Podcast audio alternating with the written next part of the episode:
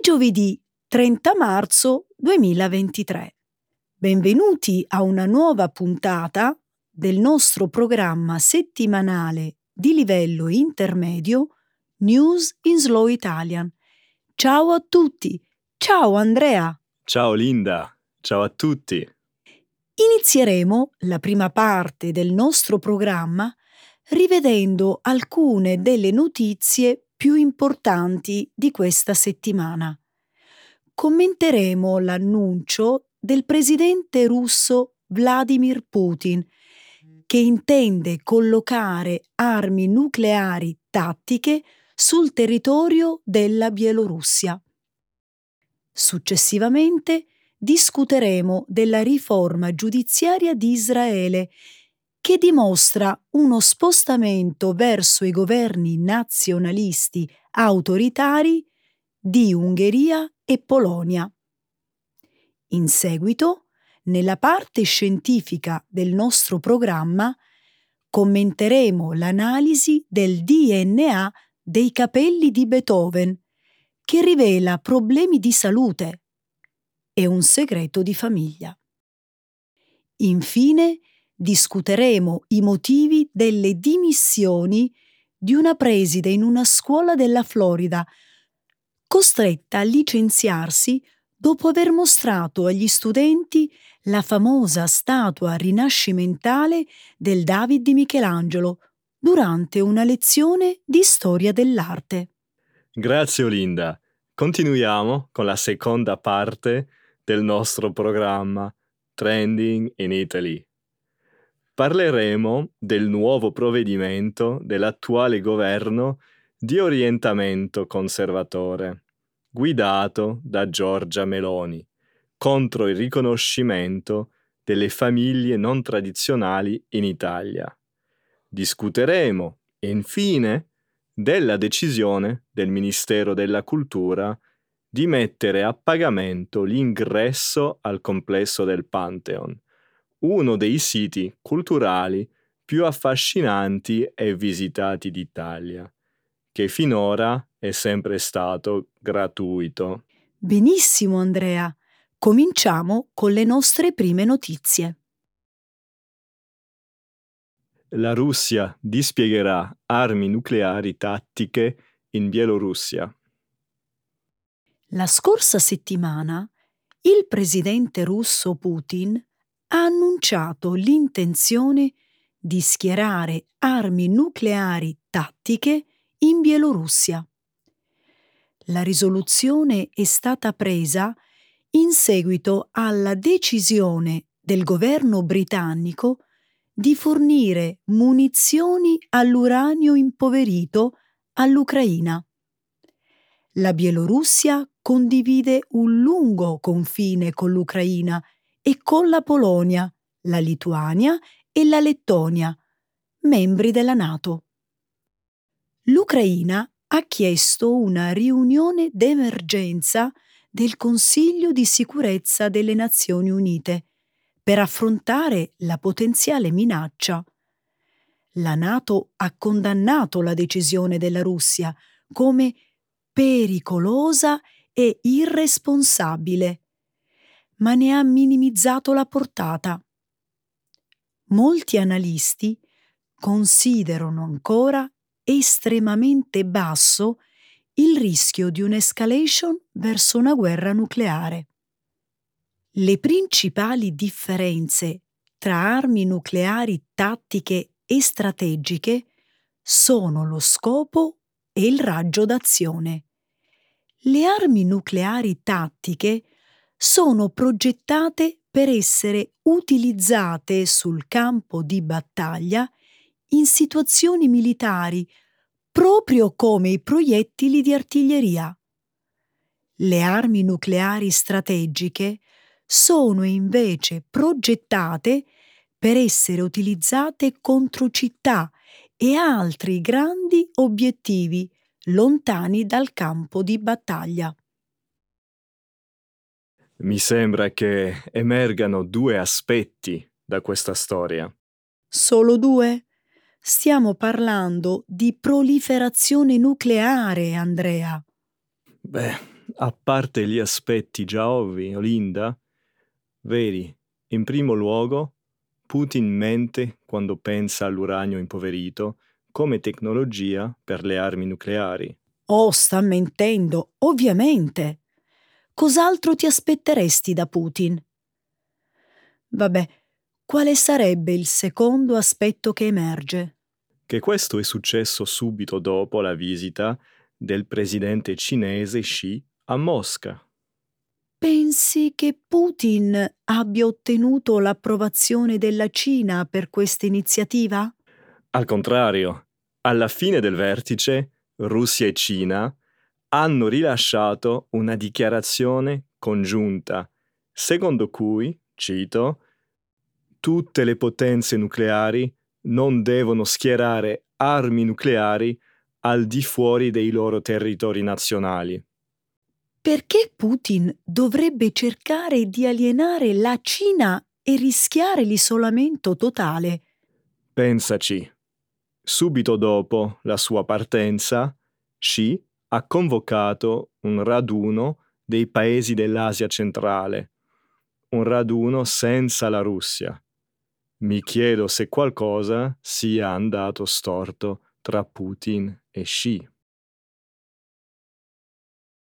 La riforma giudiziaria di Israele, modellata sulle democrazie autoritarie di Ungheria e Polonia. Domenica scorsa l'Israel Democracy Institute, IDI, di Gerusalemme, ha tenuto una conferenza internazionale di giuristi e esperti legali sulla riforma giudiziaria israeliana. Studiosi costituzionali polacchi e ungheresi hanno segnalato con preoccupazione il fatto che Israele sta affrontando gli stessi pericoli dei loro paesi, allontanandosi dalla democrazia. Negli ultimi anni, il primo ministro di Israele, Benjamin Netanyahu, e i suoi alleati hanno trovato una causa comune con vari movimenti nazionalisti di destra fuori dai confini israeliani. I suoi oppositori affermano che Israele sta seguendo i governi nazionalisti autoritari di Ungheria e Polonia, dove i partiti di destra hanno avuto successo nel loro tentativo di limitare l'indipendenza giudiziaria. Secondo i partecipanti alla conferenza IDI, l'indipendenza giudiziaria è stata il primo obiettivo di attacco delle forze di destra nei paesi che hanno subito un regresso democratico. Tendenze simili si sono verificate negli ultimi anni anche negli Stati Uniti, in Polonia, Ungheria, Slovenia, Filippine, Brasile, Repubblica Ceca, Slovacchia e Tanzania. Quindi continuiamo a vedere partiti populisti di destra in marcia in tutto il mondo e sembrano cooperare e prendere in prestito le idee gli uni dagli altri.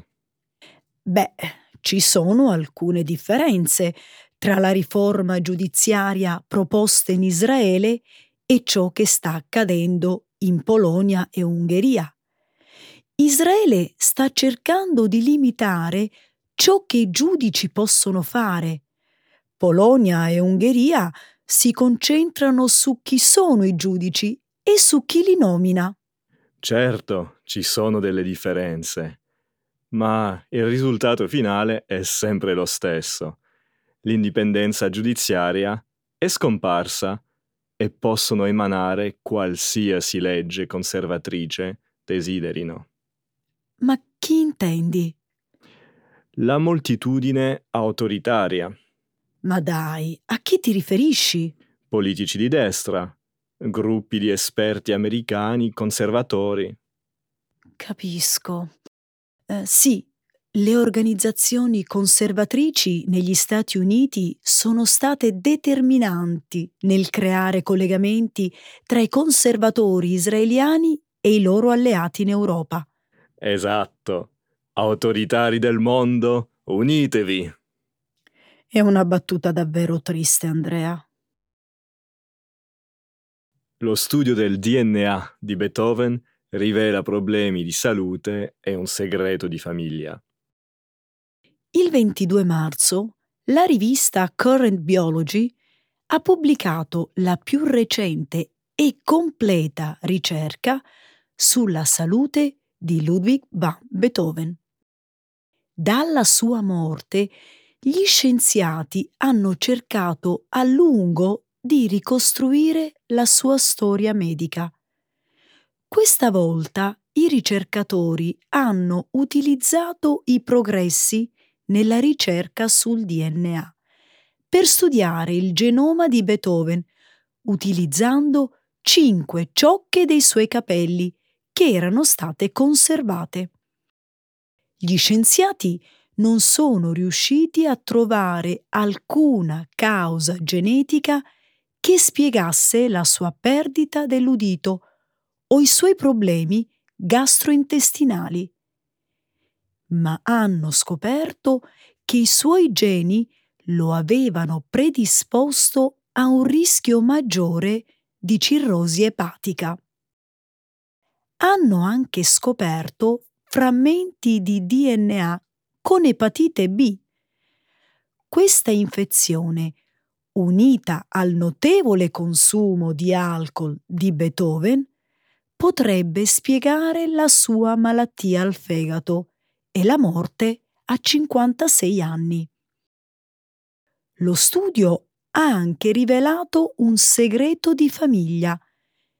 Si è scoperto che Beethoven non era geneticamente imparentato con cinque persone con lo stesso cognome che vivono oggi in Belgio.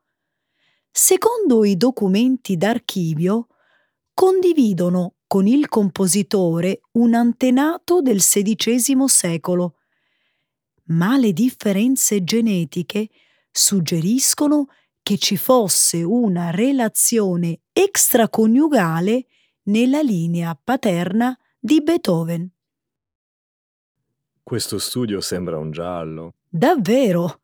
Mi è particolarmente piaciuta la parte in cui si rivela che una delle celebri ciocche di capelli di Beethoven era di proprietà di una donna ebrea ashkenazita. Hanno scoperto chi fosse esattamente? Si suppone che la ciocca sia stata tagliata da Ferdinand Hiller, amico di Beethoven, anche lui compositore. Hiller la diede poi a suo figlio Paul decenni dopo.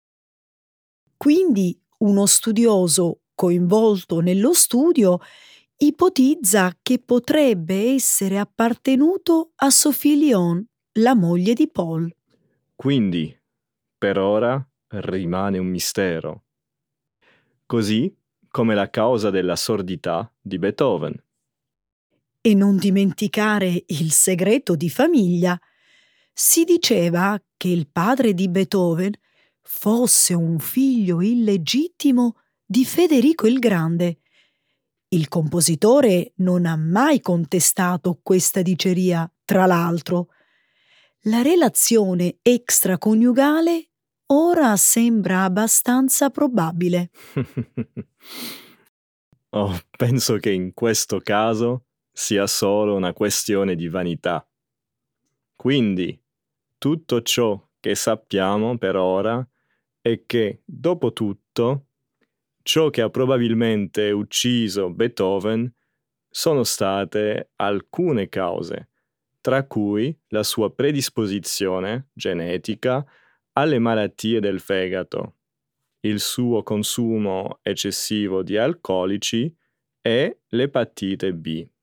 Direi di sì, ma restate sintonizzati per ulteriori ricerche sui misteri di Beethoven. l'Italia invita genitori e studenti della Florida a visitare il David di Michelangelo. La preside Hope Caraschilla della Tallahassee Classical School si è dimessa in seguito alle lamentele provocate da una lezione di storia dell'arte, durante la quale agli studenti di prima media sono state mostrate foto della statua del David di Michelangelo.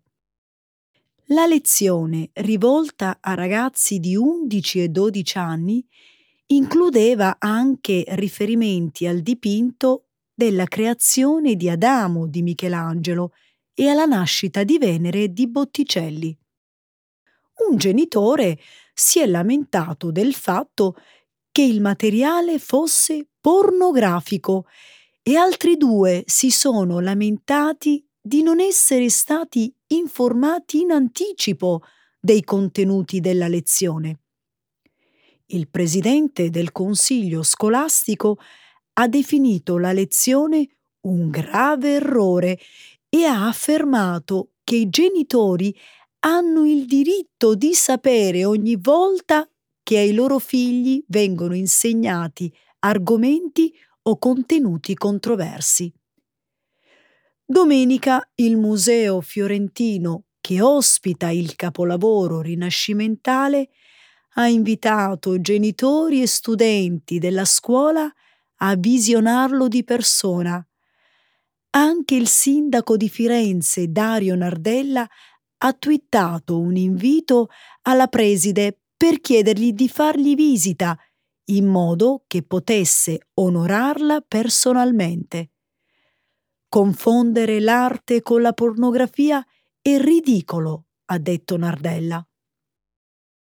Non so nemmeno come reagire a queste sciocchezze. Immagino che questo possa essere etichettato e archiviato nella categoria storie ridicole penso che il sindaco Dario Nardella abbia perfettamente ragione.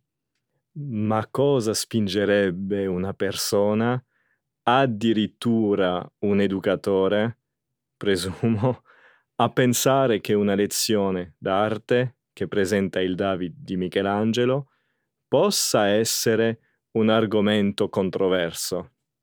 Beh, in primo luogo, un presidente del consiglio scolastico in Florida non è un educatore, è un amministratore eletto dai residenti della zona in cui si trova la scuola, che la pensano allo stesso modo. E inoltre, questa persona ovviamente non ha idea di cosa sia la storia dell'arte o l'arte in generale. Ah, questo non lo metto in discussione, ma le scuole charter negli Stati Uniti esistono come alternativa al curriculum della scuola pubblica. Cioè, i genitori non vogliono che i loro figli siano esposti all'influenza corruttrice della cultura europea la vedono come l'influenza corruttrice del liberalismo. Ma come fa il David, nudo, di 500 anni fa, ad essere un simbolo del liberalismo? Il governo contro il riconoscimento delle famiglie non tradizionali. Nelle ultime settimane il dibattito politico e civile si è arroventato su un tema che riguarda il riconoscimento dei diritti delle famiglie omogenitoriali, chiamate talvolta arcobaleno o non tradizionali, per delineare il fatto che il ruolo dei genitori è svolto da una coppia di persone dello stesso sesso. La discussione è nata dopo che il governo di destra ha fatto richiesta a tutti i comuni italiani di interrompere la registrazione dei certificati di nascita dei figli nati con due genitori dello stesso sesso. In particolare, La disposizione si applica ai padri che abbiano fatto ricorso alla gestazione per altri o a coppie di donne che si siano sottoposte alla fecondazione assistita all'estero. Entrambe le pratiche di procreazione nel nostro paese sono illegali e ciò comporta il fatto che le coppie omogenitoriali per avere figli sono costrette ad andare al di fuori dei confini nazionali. Non so se è vero, ma ho letto da qualche parte che centinaia di coppie omosessuali hanno avuto o stanno avendo figli concepiti all'estero. Il problema nasce quando tornano in Italia e ne cercano il riconoscimento. Dico bene? Sì. La questione è la seguente, drizza le orecchie. A causa del vuoto legislativo in materia, il riconoscimento della genitorialità delle coppie gay è stato finora gestito dalle amministrazioni locali. In città come Torino e Milano era diventata una prassi ben consolidata. Ma a dicembre la Corte Suprema di Cassazione ha sancito che il riconoscimento del genitore non biologico non può essere automatico. L'unico modo per ottenerlo, ha detto, è l'adozione. Ora il governo guidato da Giorgia Meloni è andato ben oltre e ha chiesto a tutte le amministrazioni comunali di rispettare la sentenza. Questo ha causato numerose polemiche e accesi dibattiti. Hai visto che grande manifestazione si è svolta sabato 18 marzo a Milano in supporto delle famiglie non tradizionali? Secondo gli organizzatori, hanno partecipato circa 10.000 persone. Lo so, ne hanno parlato molto i giornali. Tra i partecipanti c'erano anche diversi personaggi politici di sinistra, come Eli Schlein, la nuova leader del Partito Democratico. Schlein ha chiesto al governo di fare un passo indietro. Mm, dubito che faranno un gesto simile. I partiti all'opposizione sostengono che l'Italia stia imboccando la strada che porta verso le posizioni della Polonia e dell'Ungheria, accusate di violare i diritti delle comunità LGBT. A me pare un'esagerazione. Tu che ne pensi? Recentemente il Senato ha bocciato un regolamento europeo che punta a consentire il riconoscimento dei diritti dei figli anche di coppie omosessuali a livello comunitario, mentre la scorsa settimana alla Camera è approdato un disegno di legge presentato dal partito di maggioranza Fratelli d'Italia – per rendere la gestazione per altri un reato punibile dalla legge, anche se commesso all'estero.